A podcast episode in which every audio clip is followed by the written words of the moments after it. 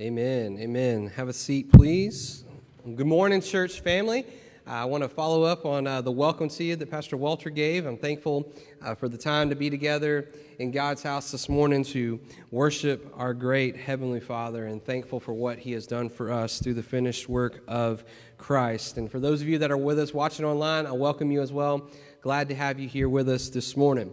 If you're a guest with us for the first time, you are here with us at the very end of our series that we've been going through the book of First Peter entitled Sojourners.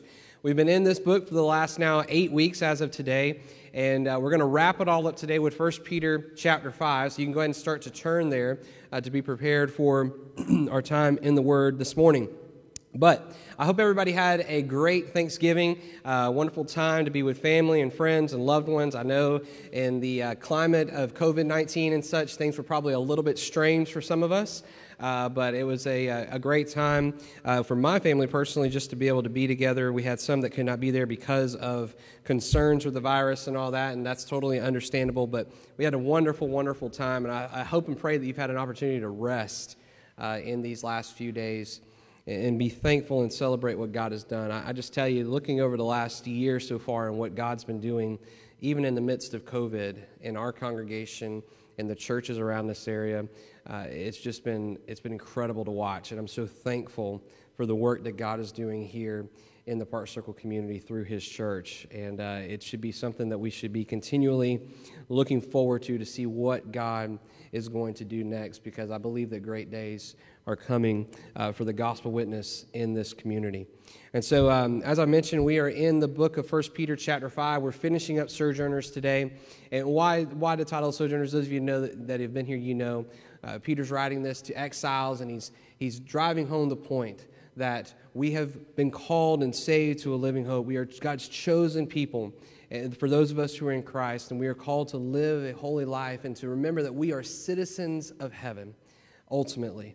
Yes, we are here and we are living here in this world. We are citizens of the United States of America, but ultimately we are citizens of heaven because we've been bought with the blood of Christ. And so this is a, a model for us in how we are to live as Christians. I've entitled the message today, Be the Church. Simply be the church. And we're going to look at a couple of different reasons why it is be the church, especially looking at a, call to elders and also a call to the church and how we are to live. So, with that said, let's stand together as we always do and let's honor the reading of God's word by 1 Peter chapter 5, starting in verse 1.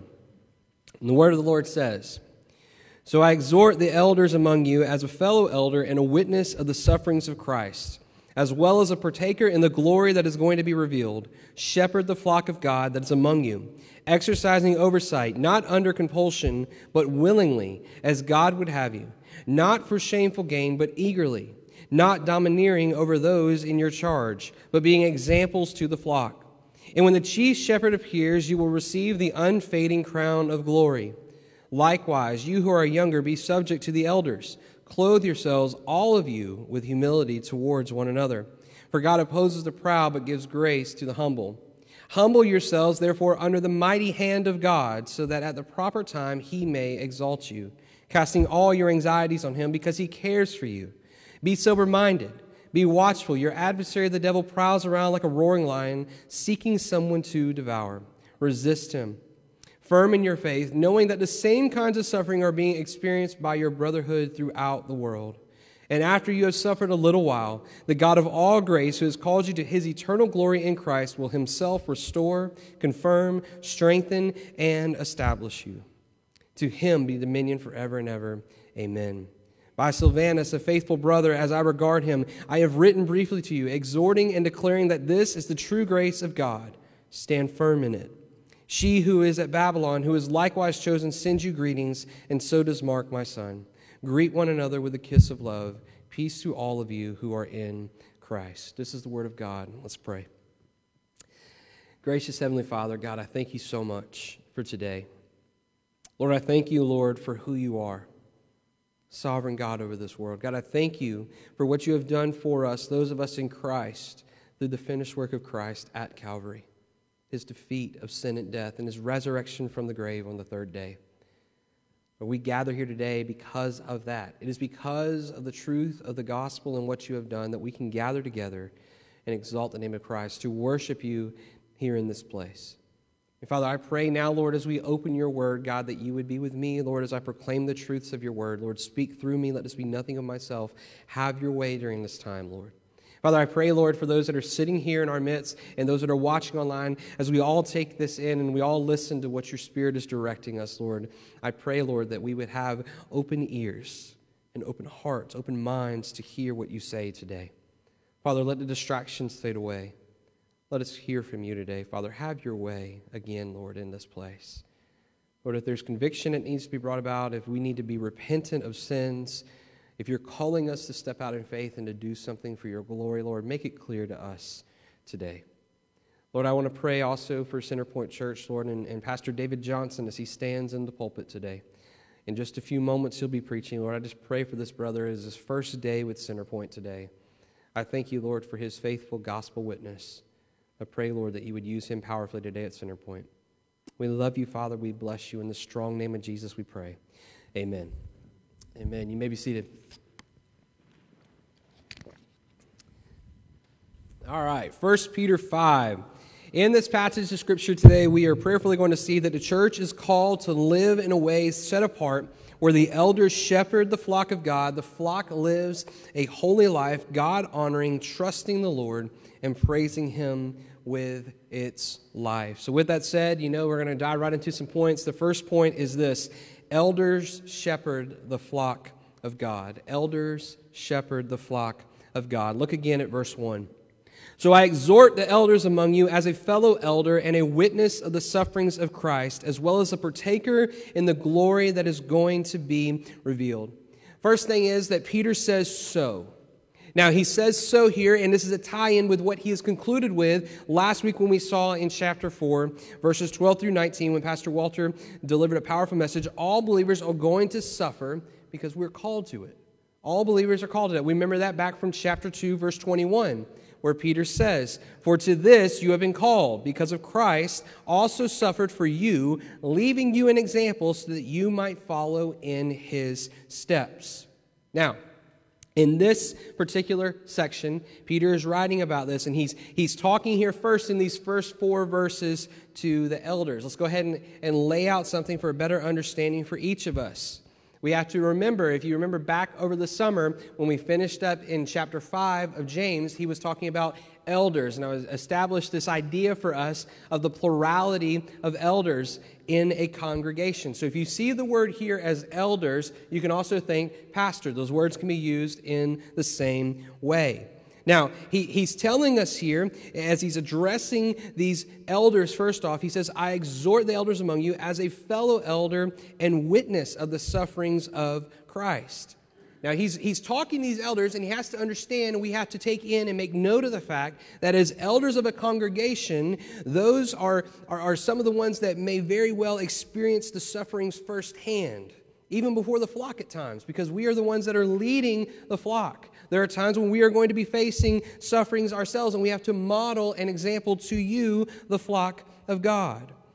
Elders also at times feel the strain and weight uh, of seeing members of the flock have the sufferings that they face. Feel the weight of the things that we're watching you go through.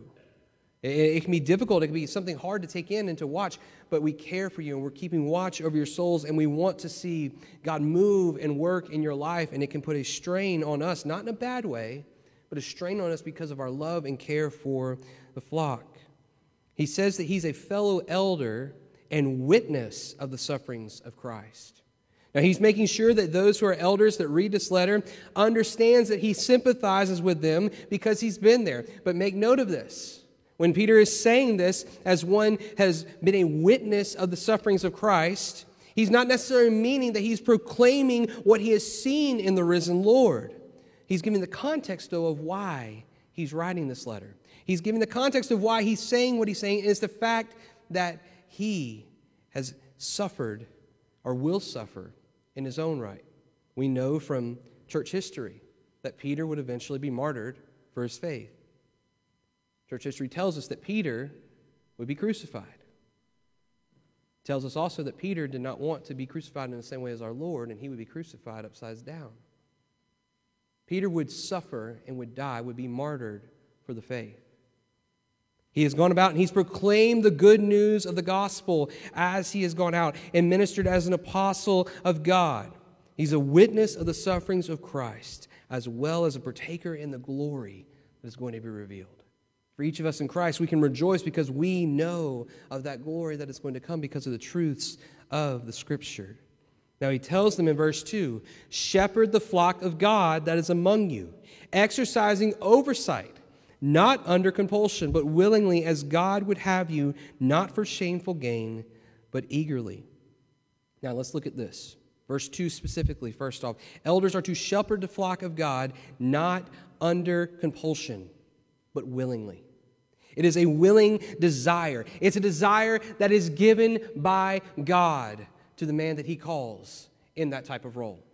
It is a desire that God has placed there. It's a noble task as Paul the apostle tells Timothy in 3:1 of 1 Timothy. The saying is trustworthy. If anyone aspires to the office of overseer, he desires a noble task. It is a noble task that is desired. He says also there in verse 2, as God would have you. And that can literally be translated according to God. According to God. Shepherd the flock of God that is among you exercising oversight not under compulsion, but willingly, as God would have you, or according to God, not for shameful gain, but eagerly. Elders are not to shepherd the flock, pastors are not to shepherd the flock of God for selfish gain.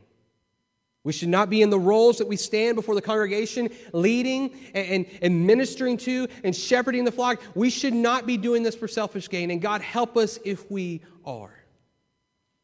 I can tell you honestly before you that I know myself and I know Walter, we do not do this for selfish gain. We do this because God has set us apart and called us to this role. It's a humbling thing that God has done to us by calling us to this. Paul also in Titus 1 7, he talks about these qualifications. He says, For an overseer, as God's steward, must be above reproach. He must not be arrogant or quick tempered or a drunkard or violent or greedy for gain. That doesn't mean that elders aren't to be paid, but it doesn't mean that we should be greedy. We should be selfish. We should be seeking things for ourselves. It's part of the calling that God has placed on the life of an elder. He continues in verse 3 not domineering over those in your charge, but being examples to the flock. An elder pastor should not be in the office just to domineer over others. They are not put there by God to do such a thing. Elders and pastors are in the role to be an example, as Peter describes here. And they do so by setting the example by the way in which they live their life, walking in humility, loving God, loving His people, being generous in their time, their efforts, their tithes, whatever it may be. It's the way in which the shepherds are called to love and care for and set the example to the flock.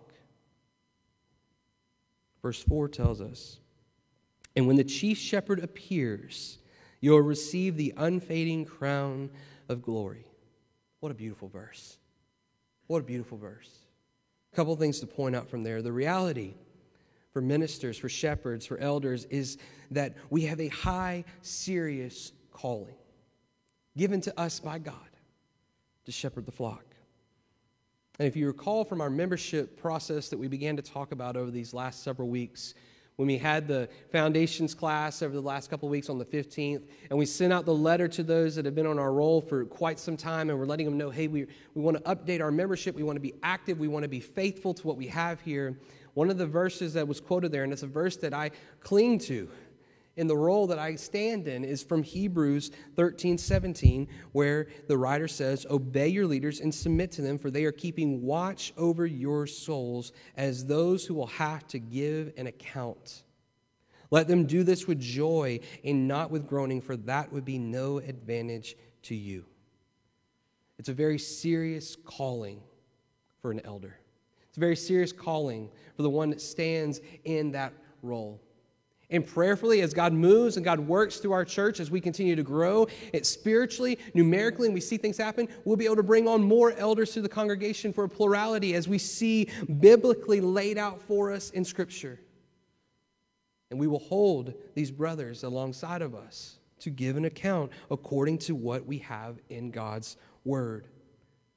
One thing, though, is, that's very important to point out from verse 4 is it says the chief shepherd. Says the chief shepherd. The chief shepherd is Christ Jesus. We serve as under shepherds, those of us as elders, we serve as chief as under shepherds to the chief shepherd Christ Jesus.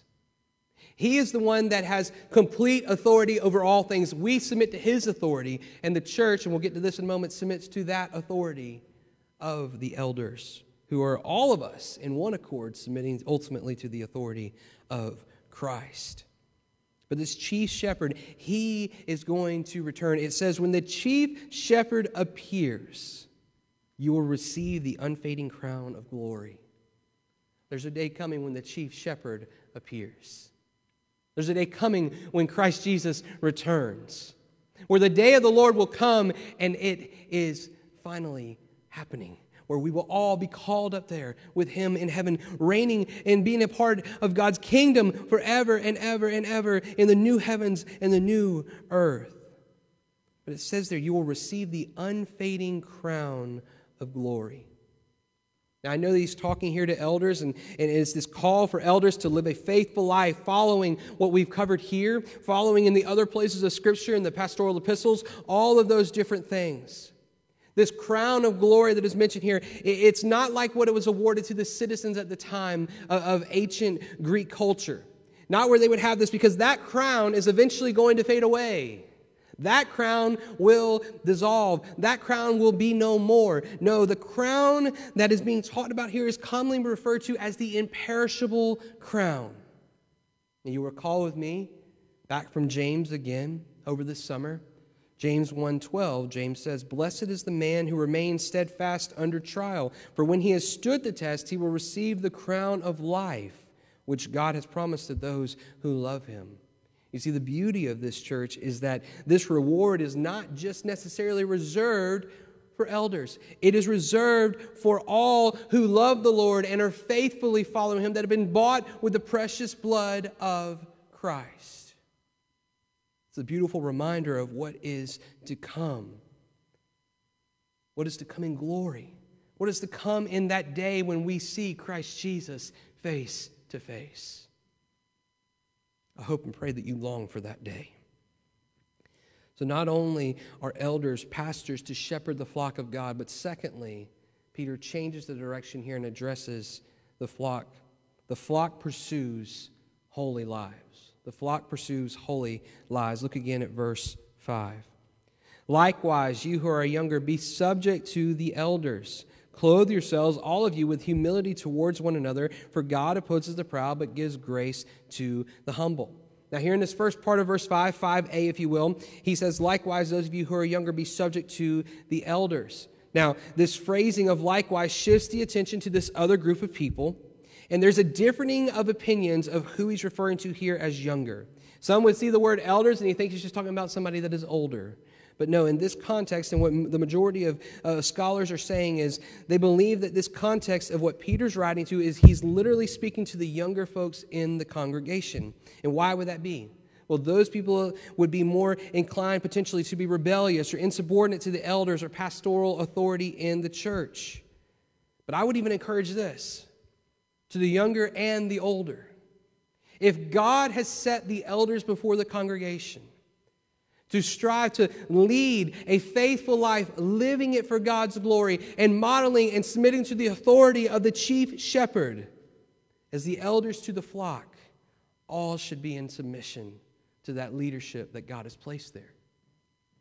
Because if we are not doing so, if we're being insubordinate, if you will, or not being submitted to that authority, we are ultimately not being submitted to God. Because if the elders, unless there's 100% proof of them not living a life that is holy and pleasing to God and, and living uh, against the teachings of Scripture, then there's a problem there. But if they are and they're modeling this, the church should be submissive to that authority. The second part there of verse 5 again says, Clothe yourselves all of you with humility towards one another. For God opposes the proud, but gives grace to the humble. Now, he changes it there. In that moment, he's talking to the younger. But then he includes it for everyone there. Clothe yourselves, all of you. Now, when he's saying that, it doesn't even mean just the congregation. It's referring to all of you, which means the elders, pastors as well. Clothe yourselves, all of you, with humility toward one another. Now that he's made that comment in verse 5a, he's talking here to the rest of the church. What does this concept of clothe yourself mean? Well, it means uh, specifically to adorn oneself, to fasten, or to put on garments. And Peter is calling the believers to walk in humility toward one another. Walking in humility towards one another. What does that mean?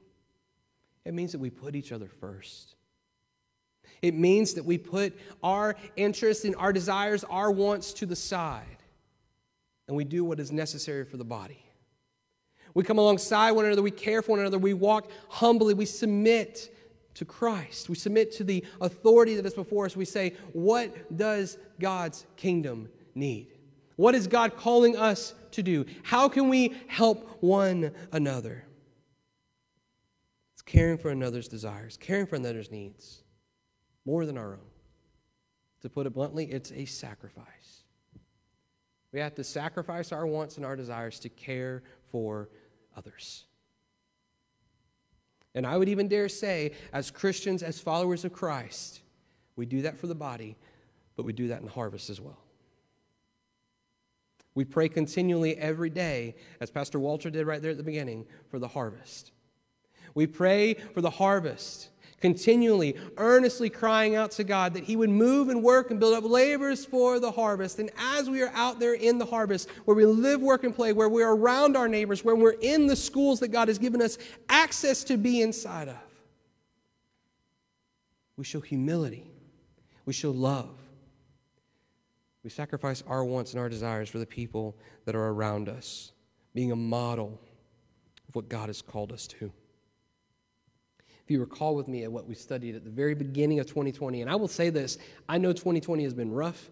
I know there's been so much that has happened in this year. So you may not remember what we covered at the beginning of 2020. And I get that. But I want to remind you in Philippians, we went through the book of Philippians at the beginning of this year, chapter 2, 3 through 4. Paul says, Do nothing from selfish ambition or conceit but in humility count others more significant than yourselves. Let each of you look not only to his own interest, but also to the interest of others. You see, here in the second part of verse 5, when Peter says, God opposes the proud but gives grace to the humble, he's quoting from Proverbs chapter 3, 34. You can just jot that down, make a note of that. And you can also tie that in with James 4, 6. God opposes the proud but gives grace to the humble. And this is not just talking about a, a, salvific grace. No, it's the context of grace here is about the work of the Holy Spirit in our lives. He continually gives that grace to us. So grateful for it. Verses 6 and 7, I'm going to read together for a purpose. Humble yourselves, therefore, under the mighty hand of God, so that in the proper time he may exalt you casting all your anxieties on him because he cares for you. As Peter continues in the subject matter of humble living, we must read these two verses together for a purpose. We are to humble ourselves under God's mighty hand. No matter how difficult the suffering may be that we face, we are to humble ourselves and to remain humble, trusting God through the process. Pastor Walter talked about this last week. Although we have brother and sister congregations all over the globe that are facing persecution, that are dying, and although we don't face that necessarily right now here in America, we still have sufferings and we will not make light of those things. There are difficult things that we face. There are sufferings that we encounter in this life. We've already established it. Back in chapter 2, we are called to it. We are to follow the modeling and the example of Christ as He is the one that paid the ultimate price in our place. He suffered, taking on God's wrath. We have seen that example. And so, for us as followers, no matter what we face, no matter how difficult it may be, we humble ourselves under the mighty hand of God, trusting Him, knowing, as it says there in the second part of verse 6, that at the proper time he will exalt us. Thank God that he will. How can we specifically do that? Well, verse 7 tells us casting all your anxieties on him because he cares for you. Casting all your anxieties on him because he cares for you. Let that verse sink in for a moment. The divinely inspired, inerrant living Word of God tells us to cast our anxieties on Him because He cares for us. Well, Brian, I'm a believer. I know that He cares for us. Jesus died for me, as you said. Yes, you are right. But I think each and every one of us, at, probably at one point or another this year, have been distracted by some of the things that have been going on around us, have we not? There have been times where things are difficult. There are times when things are hard. This year has been an example of it. And there are many things, and get this, let's, let's go ahead and make this clear. 2020 has been rough. There's no guarantee that 2021 is going to be better. There's no guarantee that 2022 will be better. Here's the reality we are going to consistently have problems in this life. Until the day Jesus comes back, there will be problems, there will be difficulties. But I know this our problems start and that problem ends. And then we have a moment of peace. And then another problem starts and another problem will end. Those problems come and go, and we do have some moments of peace. But what is the one thing that is constant? What is the one thing that is never going away?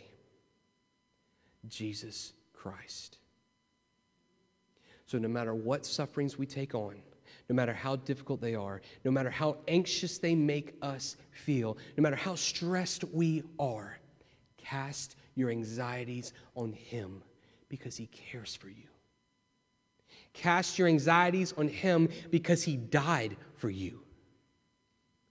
Cast your cares and your anxieties on Him because you know He's coming back.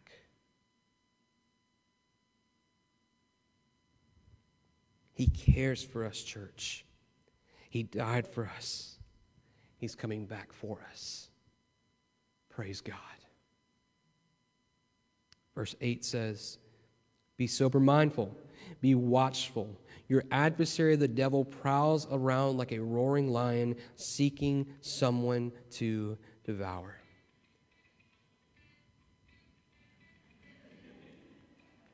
It's all good. Peter says to be sober minded. Some of you are going to have that image of me dancing forever. I'm sorry. Peter says to be sober minded and to be watchful. We need to be on the alert, church. This is about a spiritual alertness. We need to be watchful, we need to be prepared. He uses the term devil. And that can also be translated there as adversary or slanderer. Peter gives the image of a devil prowling around like a roaring lion, which you can look at in, in Psalm 22, seeking to devour Christians. Now, we can see in just a moment in verse 9 of how this can be uh, translated for us and points to the sufferings of many other brothers that face different things. But we must understand that there are those also in our lives when, the, when there are times that, that we face suffering, those people that are sinful, that are lost, that do not know Christ, those people also bring about suffering in our lives. They don't know the way in which they are to live, they don't know the way in which we have been called to live as followers of Christ. We face difficulties, we face sufferings. We know that the enemy wants to do any and everything in his power to devour us, take us out. But Peter says there in verse 9 to resist him. Resist him, firm in your faith, knowing that the same kinds of suffering are being experienced by your brotherhood throughout the world. He says there to resist him firm in your faith. I want to encourage, I want to offer some encouragement and a little bit of a commentary, if you will, on this verse, Peter states this to be firm in our faith in our resisting. How do we do this?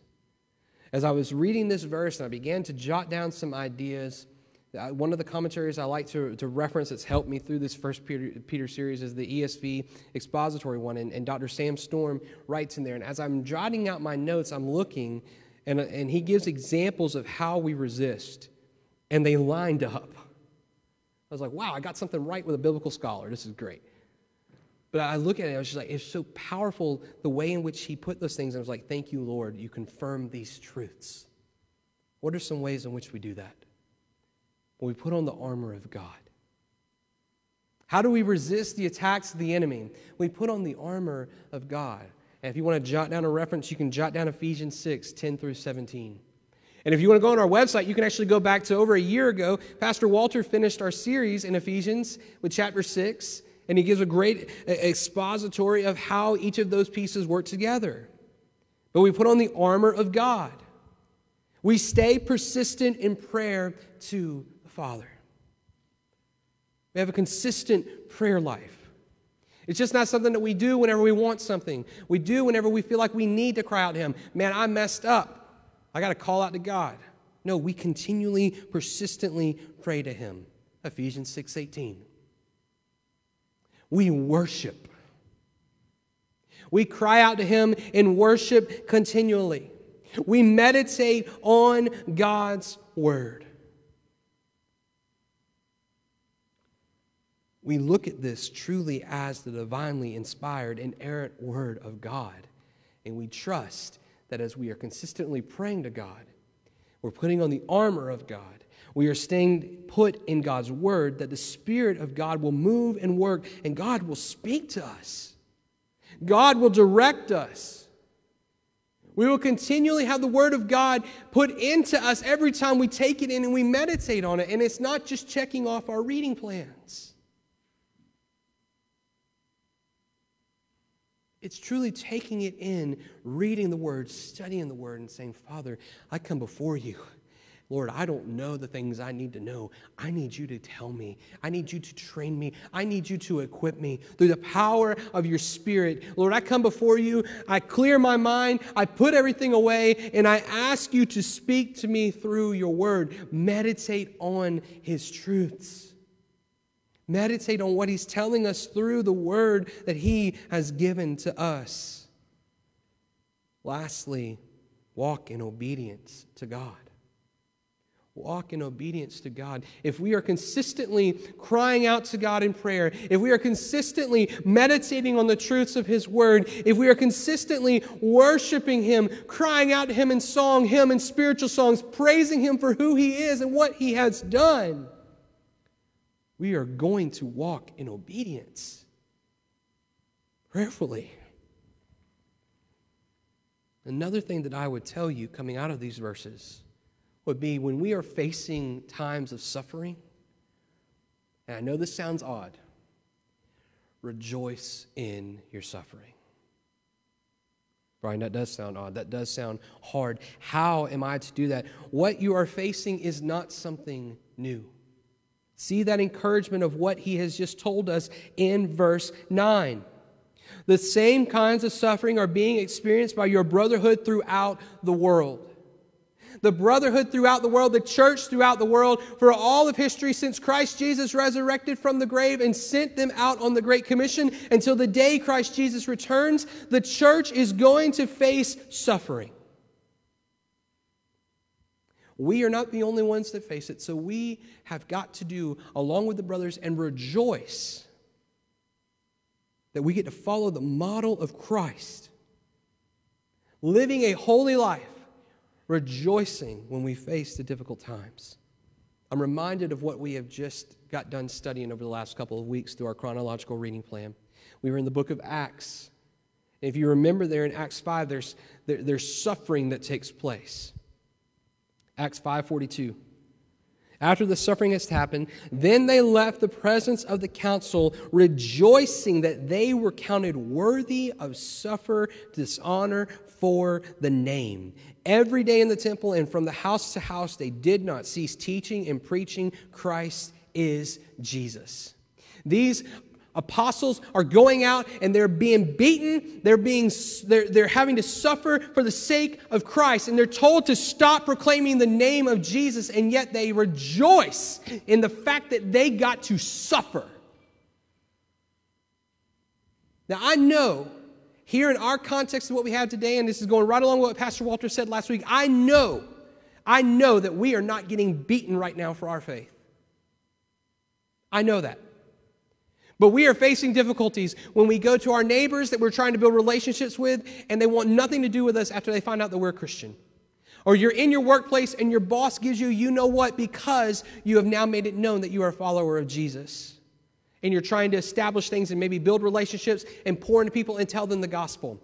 I know that there are difficulties that we face that are not necessarily as, as hard as, as death are being beaten for our faith, but we still face hardships. We still suffer for the name of Christ.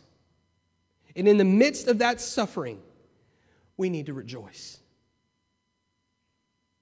We need to rejoice because, just as they did, we are counted worthy. Worthy to suffer dishonor for the name the name above all names, King Jesus. Praise God for that. Moving into verses 10 and 11, point number three, know, I'll be quick. Trust God's promises and exalt Christ. Trust God's promises and exalt Christ. Verse 10 And after you have suffered a little while, the God of all grace, who has called you to his eternal glory in Christ, will himself restore confirm, strengthen, and establish you. Here again is another powerful, encouraging word, church. He says there first, after you have suffered a little while. I love that. Because here's the reality our suffering is temporary. Our suffering is temporary. Our suffering on the grand line of eternity is nothing but a mere speck. After we have suffered for a little while, the God of all grace, who has called you to his eternal glory in Christ. Stop there. Remember that he is the God of all grace. He is the God of all grace. He has called us who are in Christ to eternal glory because of Jesus' finished work at Calvary. Going to the cross after being betrayed by one of his followers for 30 pieces of silver. Being beaten, mocked, flogged, and then nailed to that cross where he took on God's wrath in our place. Defeating sin and death, resurrecting on the third day. That Jesus will restore, confirm, strengthen, and establish you. I love those four verbs because they all speak of the future tense. He, the great chief shepherd, when he returns, when he appears, when the day of the Lord takes place, when that time comes and we are before the Father in eternity, he will restore, confirm, strengthen, and establish us. All doing what Peter mentioned in verse 6, exalting us. Wow. What a beautiful promise of the future glory that is to come. And it's all because, verse 11, to him be dominion forever and ever. Amen. Him be dominion. He reigns supreme. He reigns eternal. He will never get off of his throne. He is sovereign. He is the Lord. Amen. Very, very quickly. I don't want to pass on this. Point number four, and it's a funny way of putting it. Don't pass on the final greetings. Don't pass on the final greetings. There are many times that we'll read through these books of the Bible. We'll get to this part and it's just a final greeting. It's just like, oh, it's just a final greeting. I'll just read through real quick. I'm good. There is still good pieces of nuggets in there. By Silvanus, a faithful brother, as I regard him, I have written briefly to you, exhorting and declaring that this is the true grace of God. Stand firm in it. We know who Silvanus is because of his, his journeys with Paul. You know that if you if you just literally within the last day or two read through First Thessalonians and Second Thessalonians, you know that Paul mentions Silvanus in the opening greeting of the passage. And he says there, Silvanus is mentioned by Peter here, and he's regarded highly. Now, this could be simply because he was a carrier of the letter, or the fact that, that he was the secretary under which Peter was giving oversight, telling him what to write. But either way, we know he's a trusted brother with Peter, and he affirms him in being that. But there's that little good piece of nugget there again in verse 12 at the very end, declaring that this is the true grace of God. Stand firm in it. Everything that Peter has just laid out for us all through this book, five chapters, preached through in eight weeks. We could have preached through it in 12. I mean, Pastor Walter, God bless him, he went through all of chapter four last week, and there was like four sermons that could have come out of that. God bless you, brother. Such good stuff in this book. Every bit of those teachings we need to take we need to reflect on. We need to let the Lord speak to us as we read through it again. I would encourage you to go back through this book, take your notes, follow through with it. But here's the beauty of it stand firm in it. 13. She who is at Babylon, who is likewise chosen, sends you greetings, and so does Mark, my son. This she here is not referring to a specific woman, it is referring to the church with Peter at Babylon. That could also be as a code word for Rome. He's writing to these exiles, talking about this concept of being sojourners, citizens of heaven. This church is likewise chosen, just like the ones he's writing to, sends you greetings, and so does Mark, my son. Here in this context, he's writing about Mark the same way in which Paul writes about Timothy in the scriptures. Paul was one that would take along young Timothy alongside of him. He called him his son. He was a son in the faith. It was someone that he was training up, he was discipling as he continued to minister the word of God. Doing the same thing with Mark here is Peter. He says, Greet one another with the kiss of love. Peace to all of you who are in Christ. Now, verse 14, Peter obviously did not have to face COVID at the time when he tells them to kiss each other. Did he? We would get our hand popped by the CDC if we did that. Greet one another with a kiss of love. He's telling the church to do this in a way in which you do with family. The family of God, biological, yes, there's family in that relation, but we are spiritual brothers and sisters in Christ. It's this emphasis here of the love for one another that Peter has been continually talking about through this letter. And he says, Peace to all who are in Christ. That is a strong biblical truth in and of itself, right there, church. Because no matter the sufferings, no matter the anxieties, no matter the hardships that we face, Ben, you can go and come forward. No matter those things that we face, for those in Christ, there is peace. Well, Brian, I don't really feel like I have a lot of peace right now, given what I'm going through. I don't feel like I have a lot of peace right now, given what is happening in our world. And I hear you. But it goes back to what we've already established. What the Word of God has established for us. If you are in Christ, you know that these sufferings are just temporary. You know what is coming in the future glory when the chief shepherd appears how we long for that day. I pray that you're longing for that day. If you're here and you need prayer, you need counsel, you need direction as a follower of Christ, like, hey, I don't know what to do next, but this is what I have going on and I need help. Let us know that. Let us know how we can come alongside of you, pray for you, equip you, be there for you.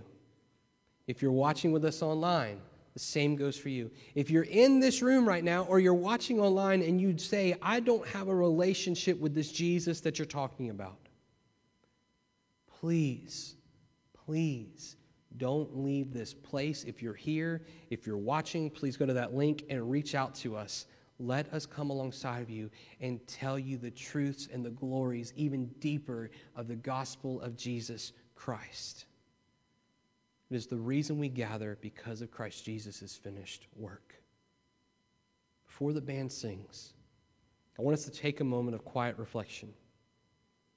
We're going to take this moment of, of prayer and we're going to ask God, Lord, what is it that you have said to me today through this? What is it that you're calling me to next? What is it that I need to repent of? What is it, Lord, that you are saying?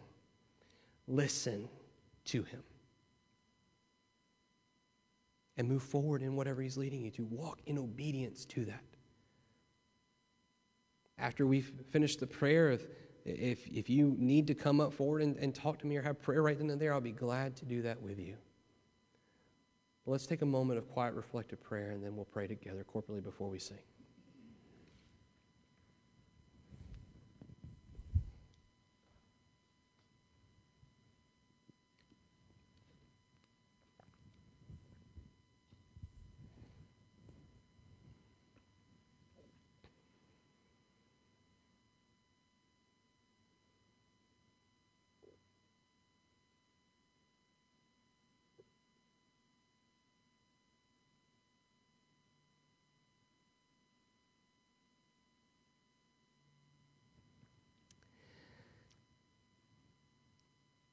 Heavenly Father, God, Lord, I thank you for your word.